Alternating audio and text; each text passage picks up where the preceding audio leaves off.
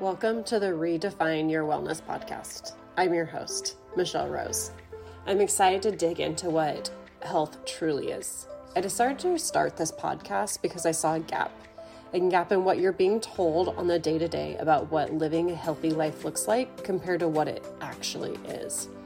As I went on my own journey to heal my body, I was blown away by how much misinformation is out there.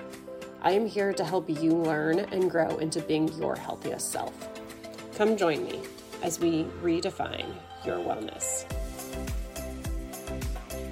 I was having one of those slow mornings this morning, where you just wake up and you're not ready to get out of bed. I've actually been having quite a few of them lately with the weather turning. I always feel myself kind of in this space where it just takes me longer to get up.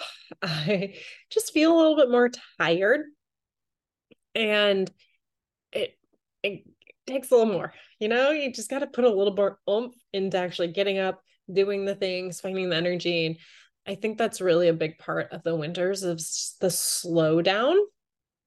I feel like that's kind of the hibernation idea. God created animals to hibernate. And I see that happen a lot with humans in general when it starts getting darker and cooler.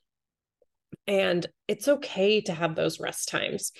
And sometimes I stop and ask myself, okay, why? Is this just me being lazy, or is this my body actually saying, hang out, take a little longer, it's okay? And in this me, just laying in bed, thinking through some things, processing some things, I started thinking about the fact that in everything in life, we have this decision to do something or to not do something. Literally everything is a decision to eat or not to eat. And you could argue, well, if you don't eat, you're going to die. Well, yes, that's still a decision. The things we don't decide to do are like heartbeat. Breathing comes naturally. There's a few actions that our body just does on its own. However, everything that we do is a choice. And in a lot of those choices, we get to decide if we take action or if we don't take action. And in kind of the slowdown season that a lot of us end up feeling, there's the do we take action or not take action idea. I feel like comes a lot. Do we rest or do we push? And there's definitely times where we need to take the action, get out of bed and eat some food. I don't want to waste in bed, but we have this decision of do we do the hard or do we do the easy? Do we do nothing? Doing nothing is easier. Yeah. It's the path of least resistance. And I am a very science-oriented person. And in this thought of, an object is at rest unless otherwise acted upon. That's a law. And also an object in motion stays in motion until otherwise acted upon as well. So once you create that motion, that movement, it keeps going until something stops it. You have to start the action and then it goes. And I see this all the time of this morning, I could have just stayed in bed all day. I could have laid there all day long if I wanted. I made the decision to get up. Once I got up, it all just flowed. It all just happened. It was just that simple act of getting out of bed. And we get that decision every day. So another instance, I went for a run today. It's a gloomy day. It was raining. I don't get real excited about running in the rain. Luckily, it's still warm enough for me not to just totally dread it. But I always have this. Most people don't get super excited to be out in the rain and get soaking wet. And so I had to make the decision to do the hard, as some might think of it as, and sometimes in my own head, I think of it as the hard of going out in that rain and trudging through. I had to make that decision. But once I got out there, it was great. I had an amazing run. I felt so good. I did a little bit of a workout in there. I ran further than I planned on running. I once that motion starts, it's easier to maintain. So kind of when you're thinking about what you're doing in life, what you need to do, what you want to do, what you should do, is instead of just sitting there thinking about it, just freaking do it. And this is where I'm going to plug Mel Robbins. I love Mel Robbins. If you don't follow Mel Robbins, if you know nothing about Mel Robbins, go follow her. She's on Instagram. She has an incredible podcast. I'm going to put a little asterisk in there. She does cuss quite a bit. So if your kids are going to be around and they're younger like mine, maybe don't listen to Mel Robbins in those times. I learned the hard way.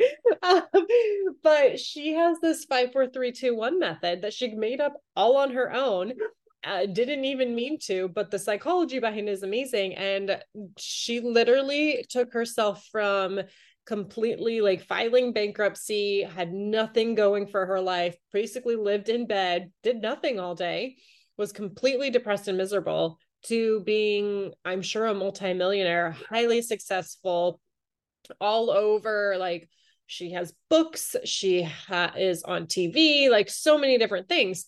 And she started it all from the 5-4-3-2-1, where she decided that it was like every morning she woke up and she's like, this is what I need to do. And she wouldn't do it. So one time she just said, okay, I'm going to count down from 5 to 1. And when I hit that number, I'm just going to go. So it's, I don't want to get out of bed. 5-4-3-2-1, up, out of bed. That's what she did. And that's how she created all of this. And so I just, sometimes you just need to make that movement. Just go. 5-4-3-2-1, go. Stop thinking. Stop thinking, do I feel like it? Well, I'm kind of tired.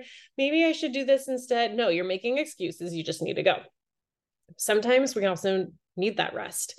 And when more into what I was thinking about as I was thinking about this, like, we have the option of doing nothing or doing something.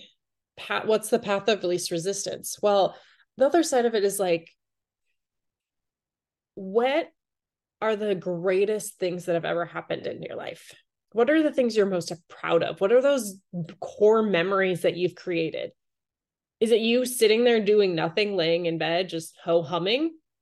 Or is it something that took action? It doesn't have to be that it was something super crazy hard, but you had to do something for those core memories to take place. I'll use this for instance. This just happened a week ago, but my family and I went to like a family fun center, and it was one of the best times I've ever had. I don't remember the last time I laughed so hard. My parents, my sister and her husband, my kids, my husband, we just had a stinking blast. We rode go-karts. We did the bumper boats. I got soaked, entirely soaked. We played putt-putt. It was so much fun. You know, I could have been like, oh, I don't really want to go. We have to drive all the way over there, blah, blah, blah. I could have made so many excuses, but it was we said we were going to do this. Let's get in the car and let's go. And it was one of the greatest times of my life. Just something that simple. If I had decided I was staying in bed, I wouldn't have created that core memory. Another thought was, I've just kind of been going back to this because it's one of the most single empowering moments of my life. It was the most empowering moment of my life. It was when I gave birth to our youngest. And I had always wanted to have a natural labor and delivery. I just found that to be such... to me, it was almost like, how tough are you? And I'm one of those, like, I am right up there. I want to be one of the toughest people to exist. I can grit through a lot of things. I am strong. I am powerful. And that was just like a testament to my strength. And I was not able to accomplish that with our oldest. I did end up with an epidural, and I'm not saying this is a cop-out for anyone. I felt like it was a cop-out, but I was not. It ended up just going, this is a whole nother long podcast here, but it went all downhill from my epidural. I just wish I would have toughed it out, but there wasn't much to tough out at that point in time. But I was able to do it with our youngest, and I actually was the one to catch her. When I say I delivered my own child, I delivered my own child, and it was a dream come true. All of those endorphins that happen to when you have a baby were there very much. And when you're not medicated at all, you really, truly feel them. If you have never naturally birthed a child, let me tell you, it's incredible. And I highly recommend pushing for it, literally pushing for it. And in my head, I have this thought of like, I tapped out. I could have said no. There was a point where they're like, well, we might have to take you in for a C-section. Her heart rate was really low and they were concerned. And I said, no, I want to do this hard thing. I want to prove to myself, it was all me. I want to prove to myself that I can do this. I want to do this for me and for my baby. And I did. So a lot of the things that we do, I really think everything that we do in our lives is not about us. It's about everyone but us. For instance, I could say that I went for a run today for me, but really the truth is I go for a run so I can show up as a better person to help others, to empower others, to inspire others, for my kids to have a positive role model and see what a healthy life looks like. That's why I'm out running every day. I show up and work my business every day because I want to transform lives. I want to give people hope. I want people to experience a positive, healthy, beautiful life that they deserve. And so it's not about, do I want to do it? It's about, what is my purpose? Why did God put me on this planet? I don't get to decide if I feel like it or not. God has already decided this is what you're doing. I don't care if you're tired. You're doing it. You are going to show up and you're going to do the things because that's what I created you to do. I'm here for everyone else. When we make the world a better place, everyone else is better. When we are better, everyone around us is better. When we are positive and have a positive impact, everything else is better. It's a ripple effect. And that's why me sitting in bed doing nothing does nothing positive for the world. And I want to leave a positive impact. I think we all want to leave a positive impact. Even in my depths of despair, I wanted to leave a positive impact. And so when you're sitting there thinking, I kind of want to just do nothing and watch TV all day, every once in a while, you can veg out on the couch. The other night we watched a movie as a family. It was cute. It was fun. Do I do it all day? No, that is no longer my life. Thank you, Jesus, for sending me healing. If you're in that space, I see you. I feel you. I was you. I want to empower you and give you hope that it gets better. And one positive step every day to get you in the right place, to get you off the couch, get you out of the bed, whatever that looks like, take it and do it. Grab hold of it. And then do it again and do it again and do it again and do it again, because object in motion stays in motion till otherwise acted upon.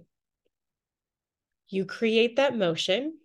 You create change, you create positivity, and you start living in your purpose, for your purpose, by your purpose. And that's what I want for you as you're sitting here listening to this. What is one thing that you can do today to create the momentum, to create action, movement, to have that positive impact? What does God put you on this earth to do? I believe we have multiple purposes. So one of those purposes, one of those things, how can you do it better? How can you show up for that, for others? Don't sit there in the suck, not doing anything. You're just going to weigh yourself down and go to the negative, and nothing good happens there. Okay, that's what I wanted to leave you with today. Please Make sure after you listen to this, jump on and subscribe, rate, review, do all of the things, because I am here to leave the biggest impact I possibly can. And that's what I love about this podcast, is it gives me one more platform to do so. Okay, you guys, have a wonderful, beautiful day.